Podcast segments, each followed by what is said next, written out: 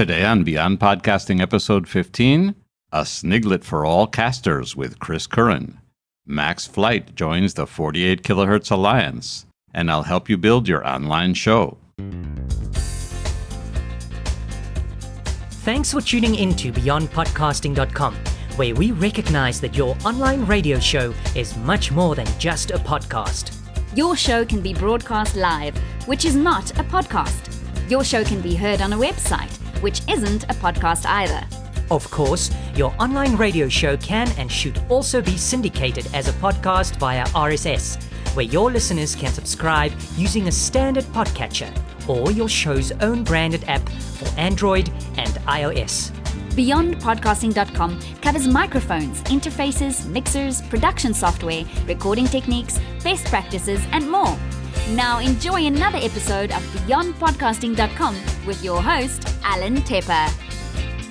Welcome back to another episode of Beyond Podcasting. I'm Alan Tepper, and we welcome back Chris Curran of Podcast Engineering School. How's it going, Chris? Great. Hi, Alan. Happy to be here, man. Welcome back, Chris, or welcome back, Cotter, or whatever you want to call it.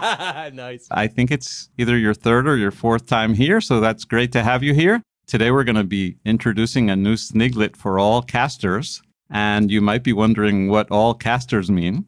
Yeah, all casters. Okay, well, in this industry and on your show and on my show also, we use the word podcaster a lot, but there are other types of casters too. There are traditional broadcasters, including traditional AM and FM radio and television, and there are even people who do audiobooks. So we're all casters. I guess casters would be a subset of content producers because people who do newspapers, but they don't have audio associated with it, I don't think we would call them a caster of any type. But if if you're if you're doing something where you're disseminating audio, whether it's with video or not, I would say that we're part of the casters, the all caster group. Well, what would a blogger be then? Like a word caster? If you want to stretch it, you could include them, but I'm I'm trying trying to say it for things that include audio of some type or another. Got it. So if you do if you produce audiobooks and then you make them go out to the world, then you're casting it, going back to the original word of, of what cast means. Got it. So this sniglet that we're going to introduce is going to be for all casters, not just for podcasters. It's appropriate for all of them. But before we get into that and before I define for the listeners who may not remember what a sniglet is, or perhaps aren't old enough to remember the term, we're going to welcome Max Flight from Airplane Geeks and UAV Digest to the 48 Kilohertz Alliance. I think, Chris, he may have been your student or at least a guest on your show. Yeah, he was a guest on my show. He's he was not my student, but Max is really knows a lot about audio production as well. So uh, congrats to him for the being inducted into the 48 Kilohertz Alliance. Jeez. Yes, and right now we're going to hear his words when he won the award. So listen to this. It is my great honor to be accepted into the 48 Kilohertz Alliance. I figure if Alan Tepper believes in 48 kilohertz and Chris Curran believes in 48 kilohertz, then hallelujah, I'm a believer. And if Barry is impressed too, well, all the better. Thank you, Alan. Welcome to the Alliance. Yeah.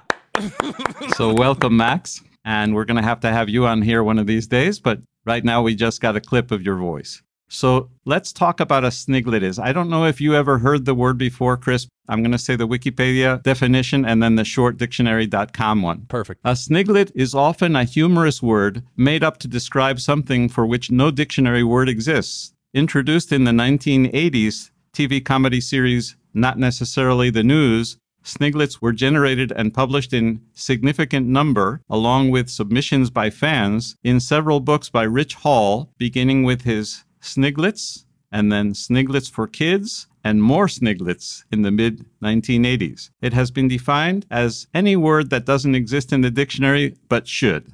Then the dictionary.com one is a lot shorter, and it says any word coined for anything that has no specific name. And the not the network company Inc. actually got a trademark back in 1983, but it expired in 2005, I guess because they weren't really using it anymore. And I'm not planning to use it commercially. I'm not planning to get a domain or anything with it the way I did with a lot of other projects. But let's say a, a few of the traditional ones before we unveil the new one that's kind of related to one of your recent daily goodies. Yeah, Uh, why don't you tell our audience about your daily goodies in case they're not familiar with it? Sure. Yeah, it's just a daily little blog post. It's really short, but it, it has to do with audio production and podcast production, all different phases of production too. So it's just a lot of it's just a little tidbit of information every day. So really cool. Okay, well, I'll read you the first one and we'll just alternate and then we'll unveil our new one, which is related to a recent one that you had. Perfect. Yeah, I, I remember Sniglets.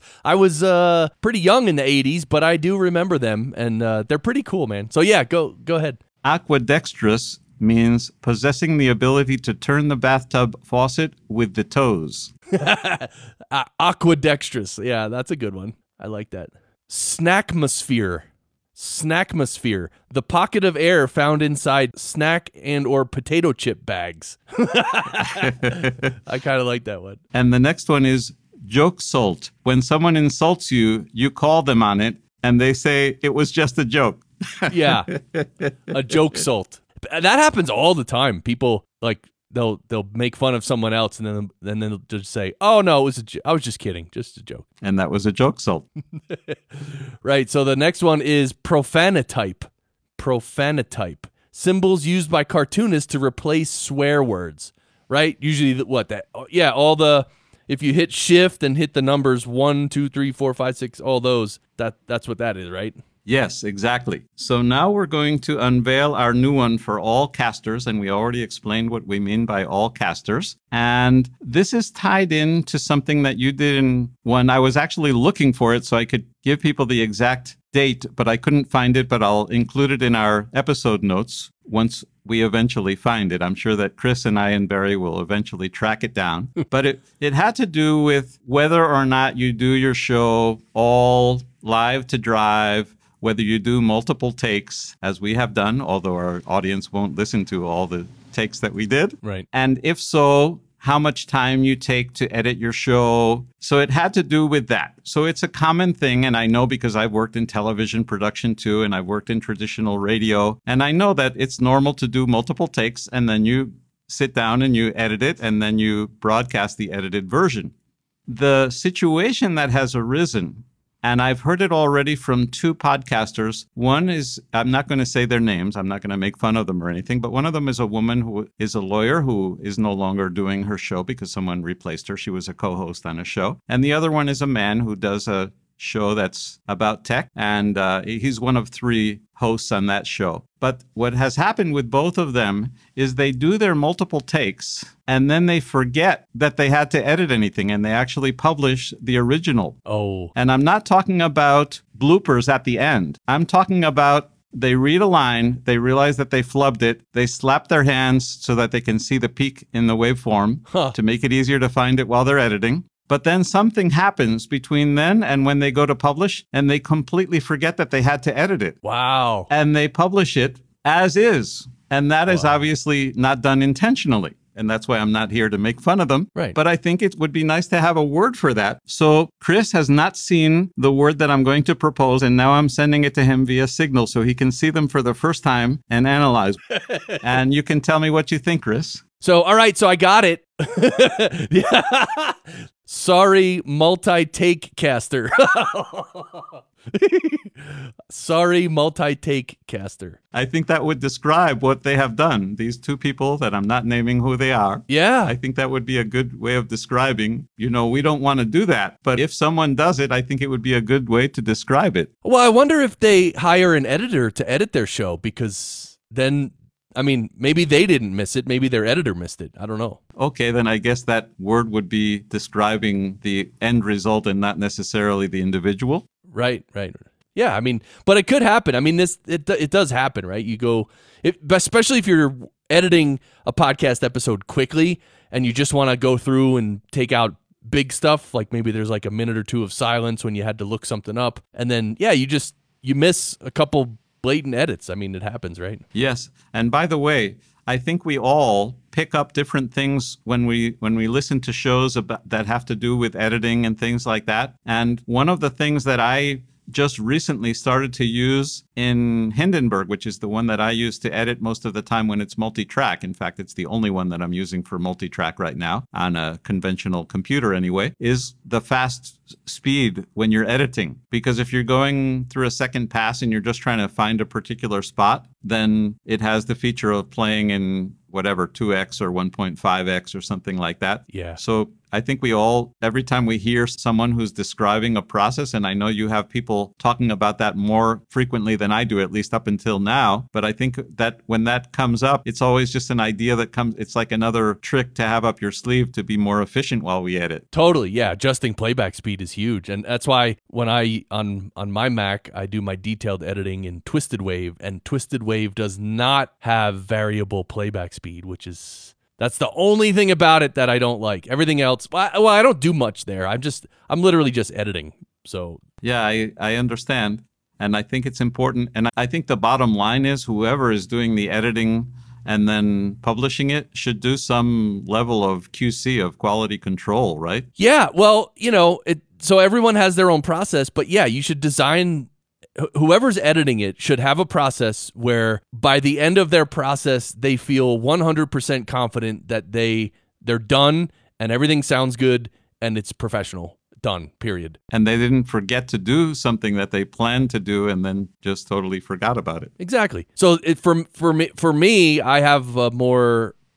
I, I probably do more steps in my production because I, I especially in the mixing phase. But whatever your process is, just design the process so that you you don't miss anything. Right. So there's some, at least some final QC, even if it's at a fi- faster speed or something like that, to make sure that no holes were there or no double takes are in there or something like that. Yeah, well, and and that's one way to do it. And the like, for instance, what I do with a lot of my clients is I'm actually connected online with them when they're actually performing their interviews. So I'm listening live and I'm recording everything live, and I actually make my edit notes live.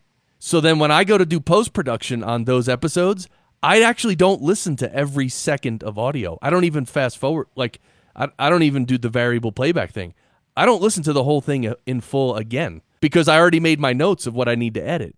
And then, Right, of course, in, I go in back In that and case, exactly because you weren't involved with the speaking, so you you are available to make the notes during that time. yes, But when I do my show, and and probably when you do your show, you know, it's different when you're doing your own show as with when you're doing those shows that you're doing for a third party. Right. But in yours, there's probably nobody else that's doing it, so you probably have to do more work when it's your own show. Well, what I do when it's my own show is first of all, my show is a very has a very live feel, so I don't mind if there's a little hitch or a little thing, you know, not a big deal to me. I'm not trying to edit it to make it sound perfect. But if I do need to go back later to edit something or even just tighten something up, I actually do make a little w- when I'm doing it live, I make a little note of the timestamp. So I'll write down like 747 uh, you know, I'll just write down 747. So then when I go back and look at 7 minutes 47 seconds in post production, I'll see that oh, I got it I, I messed up that and I have to edit that. So Yes, and I know some people do it with a marker. I don't currently do it that way when I'm involved with actually talking on the show because it's just too many things to do. Right. It's different when you're when you're recording the show for a third party. Then you can either do the marker or make the note or both. right. Okay, well, thank you for being the godfather of this new sniglet. Let's say your URL right before you go. Podcastengineeringschool.com. There you go. Okay, see you soon. All right, see you, Alan. Bye. beyondpodcasting.com. I'm Alan Tepper, and I can help you build your online show as I've helped many others, whether it's live with phone calls and a human or robotic call screener, pre recorded and edited only, or anything in between. With the latter, of course, that also means syndicating your show to have it on places like Apple Podcasts, Google Podcasts, Radio Public, Stitcher, TuneIn, and more. I'll show you how to have your own branded RSS, and I'll help you decide whether you're better off self hosting, like Leo Laporte, James Cridland, the USSFCC, and I currently do with my four active shows, or whether you should use a dedicated podcast media host. There are reasons why all four of us currently self host, and there are reasons why you might prefer to use a podcast media host. Then again, you might want to self host using a podcast media host. It will be a great conversation, from that issue to domains, GDPR, forced SSL TLS for HTTPS, microphones, and much more. You know where to find me, beyondpodcasting.com. También hablo castellano. aunque parlo italiano, ma non così tanto. Some of the manufacturers mentioned on the BeyondPodcasting.com show have contracted Alan Tepper and or Technotour LLC to carry out consulting and or translations, localizations or transcreations. Many of the manufacturers mentioned have sent Alan Tepper review units. Some links to third parties mentioned in the show may indirectly benefit Technotour LLC via affiliate programs. Alan Tepper's opinions are his own.